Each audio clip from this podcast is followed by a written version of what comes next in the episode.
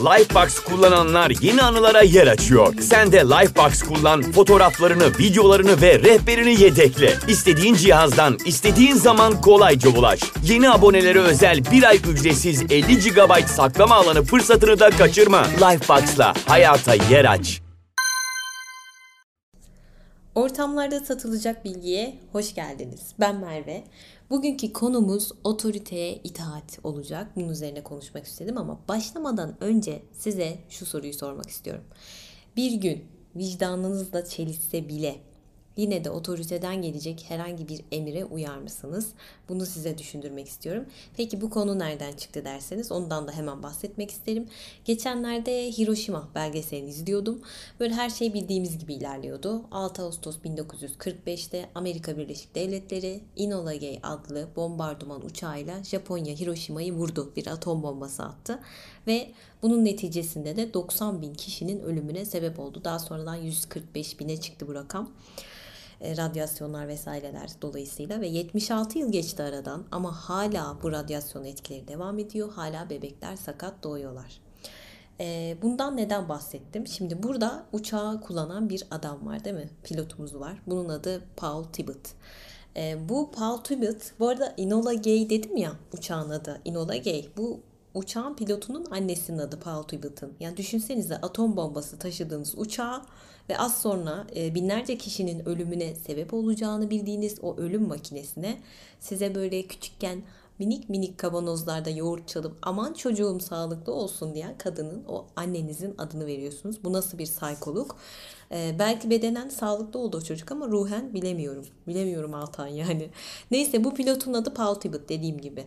Benim bu podcast'i çekme amacım da bu adam oldu. Neden? Çünkü bu olaydan yıllar sonra atom bombası atıldıktan yıllar sonra bir röportaj yapıyorlar bu uçağın pilotuyla. Ben zannediyorum ki adam şey diyecek işte e, tövbe edip af dileyecek falan diye düşünüyorum. Çok pişmanım keşke işte yapmasaydım kendimi vursaydım falan diyecek zannediyorum. Adam tuttu dedi ki ben duygusal biri değilim. Sadece işimi yaptım ve başarıyla sonuçlandığı için de mutluyum. Siz bunu anlayamazsınız dedi adam. Ki bir de şöyle bir durum var. Bu bombalama vizörü bozuk. Yani şöyle %10 oranında attığını vuruyor. %10 diyorum bakın geri kalan %90 nerede yani. %10'luk bir başarıya sahip. Ve e, Hiroşima'yı zaten vurduğu zaman 800 fit ıskaladı. Iskaladı diyorum bakın isabet ettirmedi. Bu Enola Gay bombardıman uçağı zaten Norden bombalama vizörünü kullandı. Karl Norden'ın yapmış olduğu bu teknolojiyi kullandı. Yani şu an kullanıla gelen insansız hava uçaklarının atası bu. Norden'ın yapmış olduğu şey. Bu bombalama vizörü ama dediğim gibi hedefi 800 fit ıskaladı ve sonuç ortada. Bunu da böyle bir dipnot olarak vermek istedim.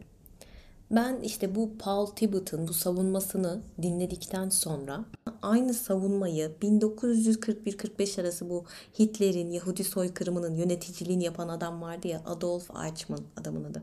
Bu adam 6 milyon Yahudinin ölümüne neden oldu. Adolf Eichmann dediğimiz adam ve yakalandı ve İsrail'de mahkemeye çıkarıldı. E, bu da zaten ilahi bir adalet. İsrail'de mahkemeye çıkarılıyor. Bakın 6 milyon Yahudi'yi öldürüyor ve İsrail'de yargılanıyor. Bence müthiş bir şey. İyi ki de orada yargı, yargılanmış. Ve adam e, 6 milyon Yahudinin katlinden sorumlu tutulan adam mahkemedeki savunması ne diyordu biliyor musunuz? Ben sadece devletimin verdiği görevleri yerine getirdim. Ben sıradan bir yurttaşım dedi. Evet yani adama bakıyorsunuz gerçekten sıradan dümdüz bir memur görüntüsünde bu adam. Ya inanılır gibi değil. İzlemek isteyenler Archman diye bir e, belgesel var. Onu izleyebilir. E, belgesel film. Ekranlara yumruk atın yani öyle bir şey. Bu nasıl bir otorite değil mi? Otoriteye itaat pardon. Ya da My Lie belgeseli var. Onu da izleyebilirsiniz. Eğer vicdanınız, kalbiniz dayanabilirse. Burada da ben yine bu otoriteye itaatin uç sınırlarını gördüm. O My Lie'da. Orada da bir e, Vietnam Savaşı olmuştu ya Vietnam Savaşı yakın zamanımızda. Orada da hasta ruhlu bir teğmenin, bakın hasta ruhlu bu adam, bir emriyle askerler bir köye girdiler ve 500 kişiyi katlettiler. Bunların arasında çocuklar, bebekler, yaşlılar, suçsuz insanlar vardı. Ve vahşice katledilen o as katleden askerleri görün. Ya çünkü neymiş? E, Teğmen demiş ki önünüze gelen herkesi öldürün demiş. Ya hiç mi düşünmüyorsunuz arkadaş ya biz niye bunları öldürüyoruz vesaire. Hayır sonradan konuşmuşlar askerlerle. Adamlar hiç yani farkında bile değil belki. Yapmışlar ama niye? Gibi bir durum. Vietnam Savaşı'nda da bu yaşandı.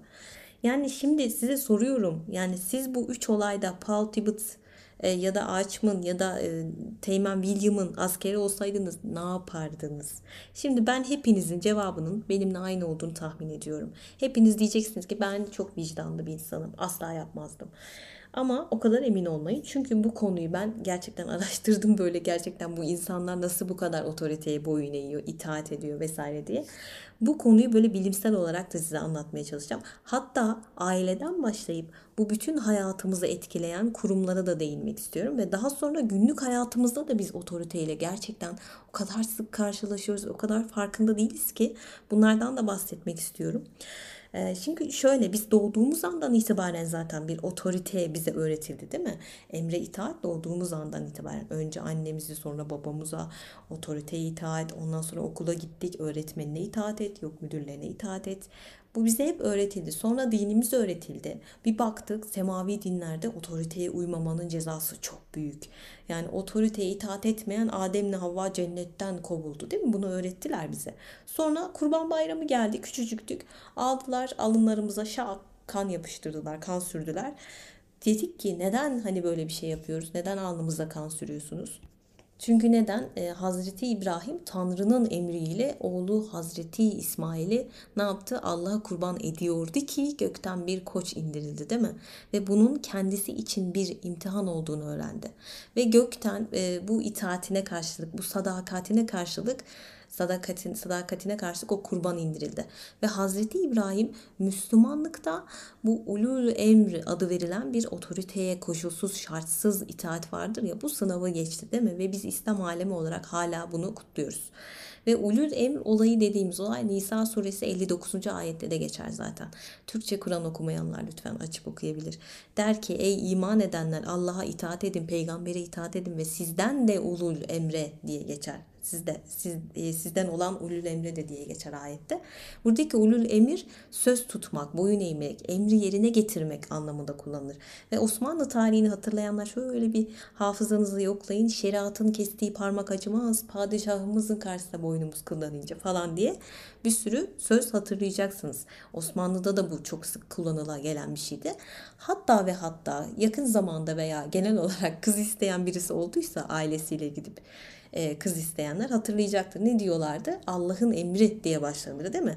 Bu bu kadar hayatımızın içine sirayet etmiştir. Ve zaten semavi dinlerin bu geliş amacı neydi? Bozulan düzeni sağlamak değil mi? E, hatta ne e, Aleviler der ya ortalık karıştı, düzen bozuldu. Orada bir düzen bozulma olayı vardır ve ona anarşinin düzelmesi için ne olacak? Bir düzen sağlamak için bir takım kurallar gerekir. Ama bu kurallara bizim uymamız için çok yüksek bir otorite şarttır değil mi? Aksi takdirde olmaz.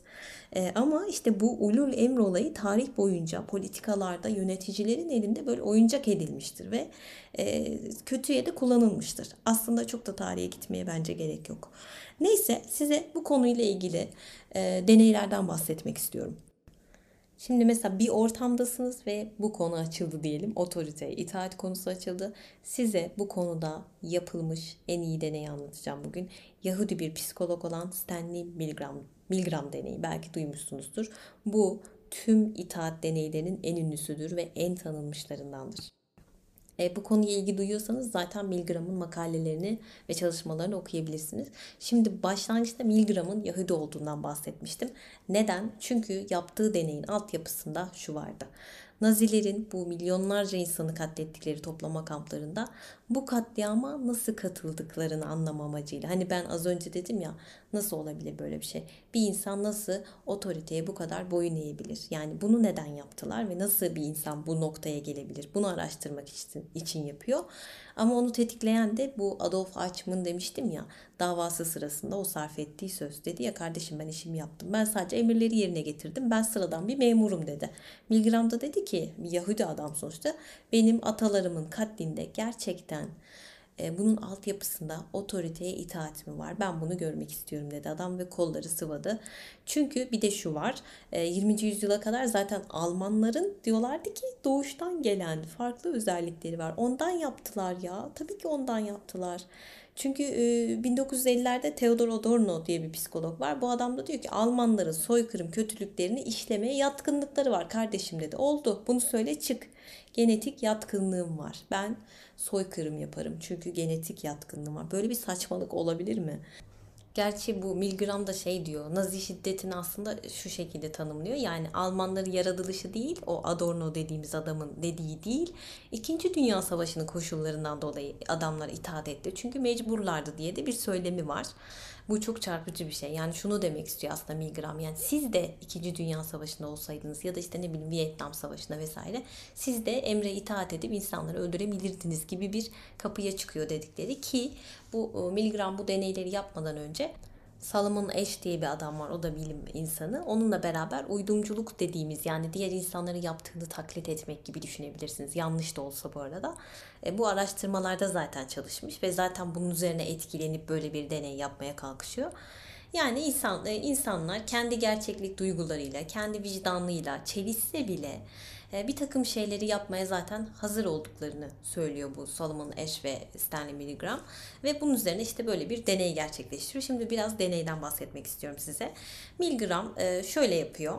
E, bir gazeteye ilan veriyor. Diyor ki bir deney yapacağız. Karşılığında da size bir para vereceğiz. İşte lütfen gelin. Yale Üniversitesi'nin profesörü Stanley Milgram böyle bir gazeteye ilan veriyor. Neyse insanlar gelmeye başlıyorlar. Öğretmeni var, postacısı, mühendisi var, işçisi var, satış temsilcisi var. Bir sürü farklı meslek kulvarlarından insanlar böyle gelmeye başlıyorlar ve bunların arasından 40 kişiyi seçiyorlar ve paralarını da veriyorlar ve diyorlar ki bu para sizin cebinizde kalacak. Deneyin sonucu ne olursa olsun bu para sizde kalacak.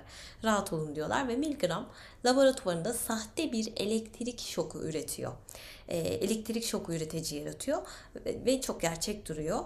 Bu cihazın üzerinde de 15 voltluk aralıklarla artan ve üzerlerindeki etiketlerde işte hafif şok, aşırı şok, tehlikeli şok, şiddetli şok ve son olarak da XXX işaretli farklı şok seviyelerini gösteren 30 anahtar var elektrik şokunun üzerinde.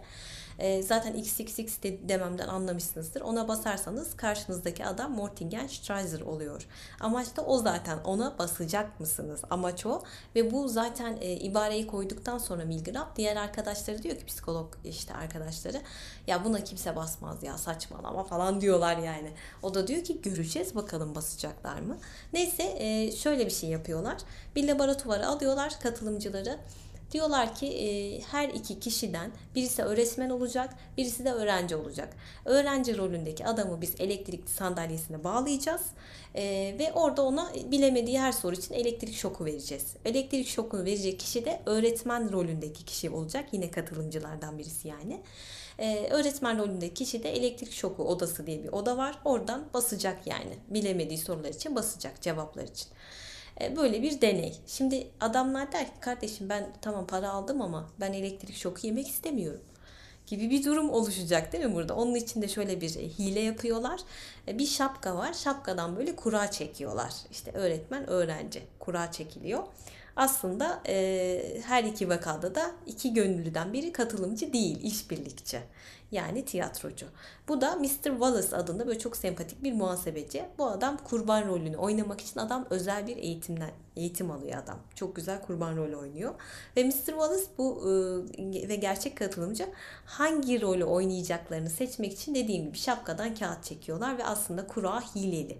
Ve her seferinde Mr. Wallace dediğimiz o adam öğrenci rolünde yani elektrikli sandalyeye oturacak ve e, yandım anam diye bağıracak kişi o olacak yani. Ve katılımcının gözü önünde öğrenci yani Mr. Wallace bileğine bağlı bir elektrotla bir elektrikli sandalyeye bağlanıyor ve katılımcıya de dediğim gibi söyleniyor işte elektrotun yan odada duran şok üreticine bağlı basarsan böyle böyle olur işte 30 tane farklı anahtar var falan filan diyorlar.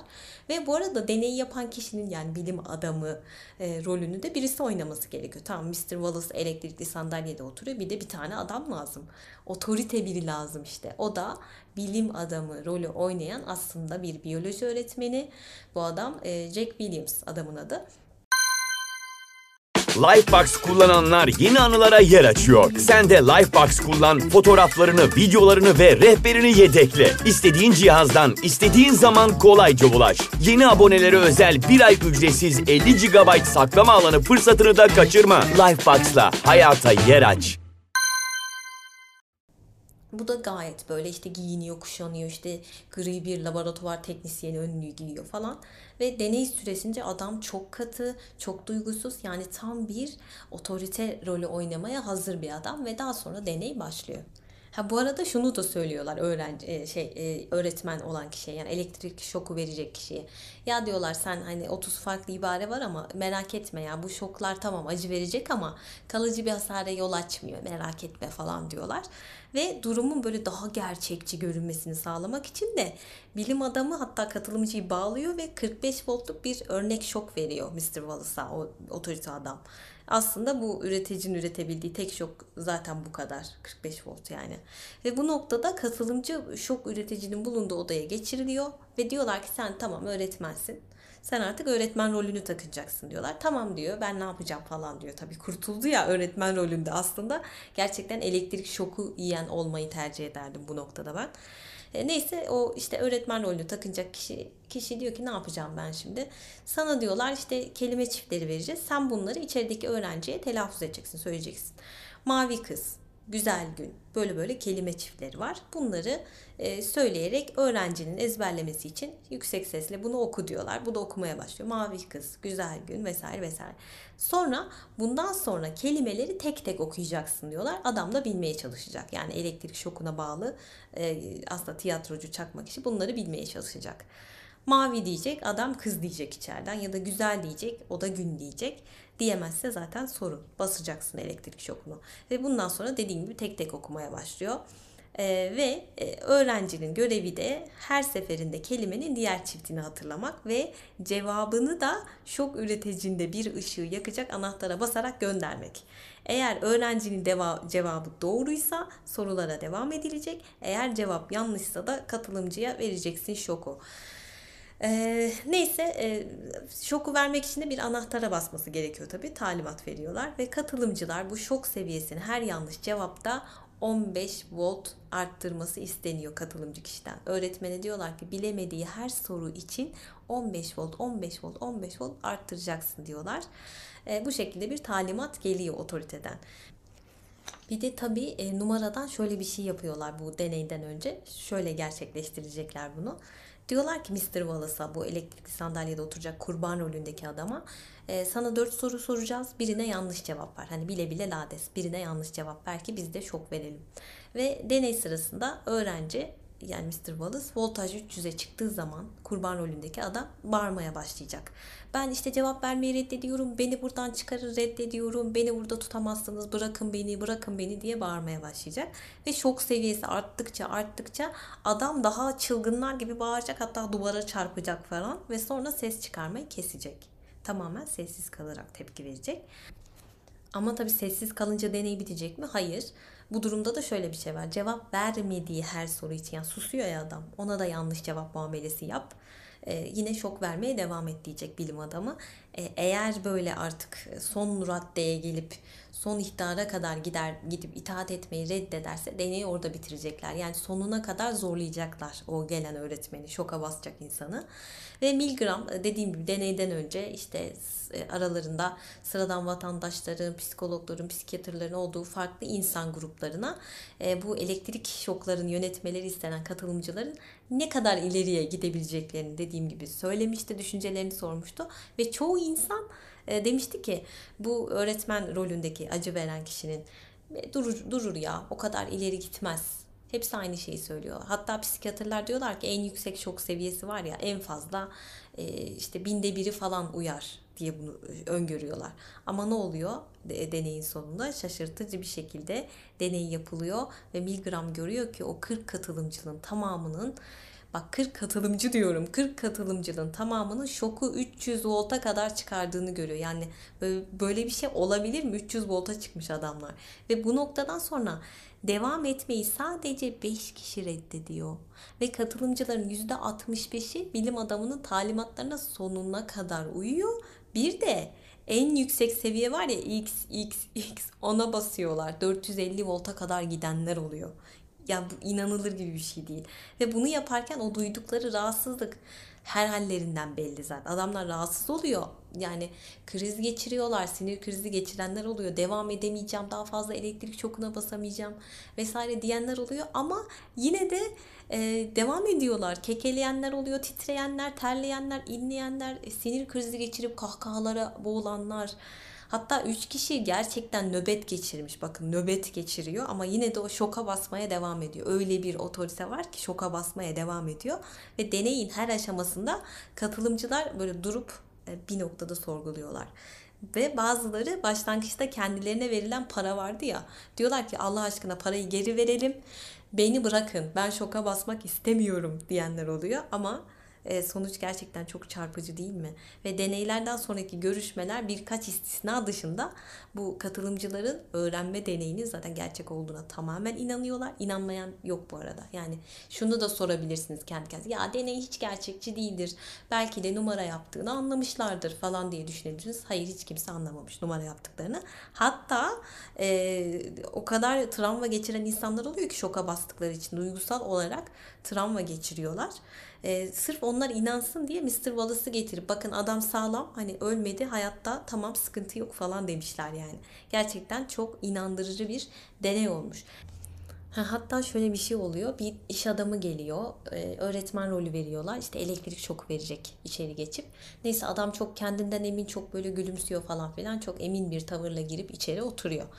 Aradan 20 dakika geçiyor. Adam şok vermeye başlıyor. Veriyor, veriyor, veriyor, veriyor. Ve daha sonra adam kıvranmaya başlıyor. Bakın kendi acı çekmediği halde. Kıvranıyor, kekeliyor, sinir krizi geçiriyor. Kulaklarını çekiyor, ellerini ovuşturuyor ve bir anda böyle e, bağırmaya başlıyor. Tanrım lütfen bunu durdur, Tanrım bunu durdur falan diye bağırıyor adam. Ya elektrik şoku senin elinde. Hani basma. Değil mi? Basma ama tepesindeki bilim adamı kılıklı diyor ki bas, bas, basacaksın, bas bas. Adam devam ediyor. Sonuna kadar gidiyor adam. Bakar mısın? İş adamı diyorum. Adam da bir otorite aslında. Ama yine de bilim adamı kılığındaki adama e, otoriteye itaat yapıyor. Ve daha sonra Milgram bu deneyi genişletiyor. Diyor ki tamam okey e, bilim adamını kaldıralım. Bu gitsin. E, biz öğretmen ve öğrenci. Hani bunların rolünü de değiştirelim. Yani bir otorite yok aslında.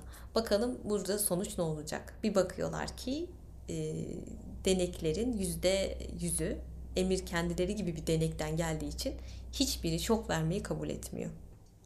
Yani Milgram'ın deneyleri bize şunu gösteriyor. Normal insanların bile şartlar zorlandığı zaman canavarca e, davranışlar sergileyebileceğini, bir canavara dönüşebileceğini gösteriyor bize.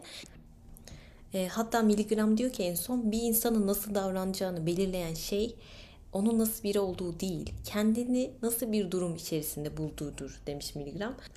Benim de çok sevdiğim bir söz var. Hiç kimse sınanmadığı bir günah masumu değildir demek istiyorum ama yine de e, Naziler ve böyle insanlığın geri kalanı arasında temel farklılıklar olduğuna inanmak daha çok işimize geliyor değil mi? Çünkü içimizde pek çoğumuzun katil veya işkenceci bir potansiyele sahip olduğundan bahsetmeye çalışıyorum burada. Neyse bu deneyin sonucunda Miligram çok güzel bir şey söylüyor. Diyor ki e, burayı lütfen iyi dinleyin. Diyor ki düzene karşı hissizleşen iyi insanların otoritenin talepleri karşısında boyun eğip duygusuz sert hareketler sergiledikleri görülmüştür. Fakat nasıl doğru demiş değil mi? Çok güzel demiş yani bence. Ve bu kısmı bence geri sardırıp sardırıp dinleyin. Düzene karşı hissizleşmek ne kadar doğru bir tabir. Bir de şöyle bir sonuç var ortada. Baktığımız zaman bu deneye katılanlar nasıl insanlardı? Sizin benim gibi böyle sıradan insanlardı. Yani hiçbiri sadist değildi, canavar değildi. Böyle ekstrem bir durum yoktu. Ama ne yaptılar? Hepsi otoriteye itaat seçti. Neden? Çünkü kolay olan buydu. Kolayı seçtiler. E, çünkü psikanalitik bir bakış açısıyla konuyu değerlendirirsek eğer ne oluyor? İnsanın süper egosu devreye giriyor. Yani süper ego dediğimiz şey onu günlük hayatta dengede tutan şeydir. Ama bu sadece bireysel minvalde geçerli bu süper ego olayı. Ama ne yapıyor bireyler? Organizasyonel bir düzene dahil oldukları zaman, topluca bir şeyin içerisine dahil oldukları zaman otoritelerden gelen emirler bireyin içsel ahlaki değerleri herhangi bir kriter artık oluşturmamaya başlıyor o, o noktada. Yani şunu demek istiyorum istiyorum. Ahlakınız ve değer yargılarınız, davranışlarınızı belirleyen tek etmen değil gördüğünüz üzere. Yani ahlaki değerler bir otoritenin emriyle çok kolayca değişebilir. E, çok kolayca bir köşeye itilebilir gördüğünüz gibi. İşte burada kendini otoriteye teslim eden kişinin durumu şudur o kişi artık birinin amaçlarını gerçekleştiren bir maşa haline gelir, araç haline gelir. Ve buna zaten araçsallaşma kuramı demiş Milgram.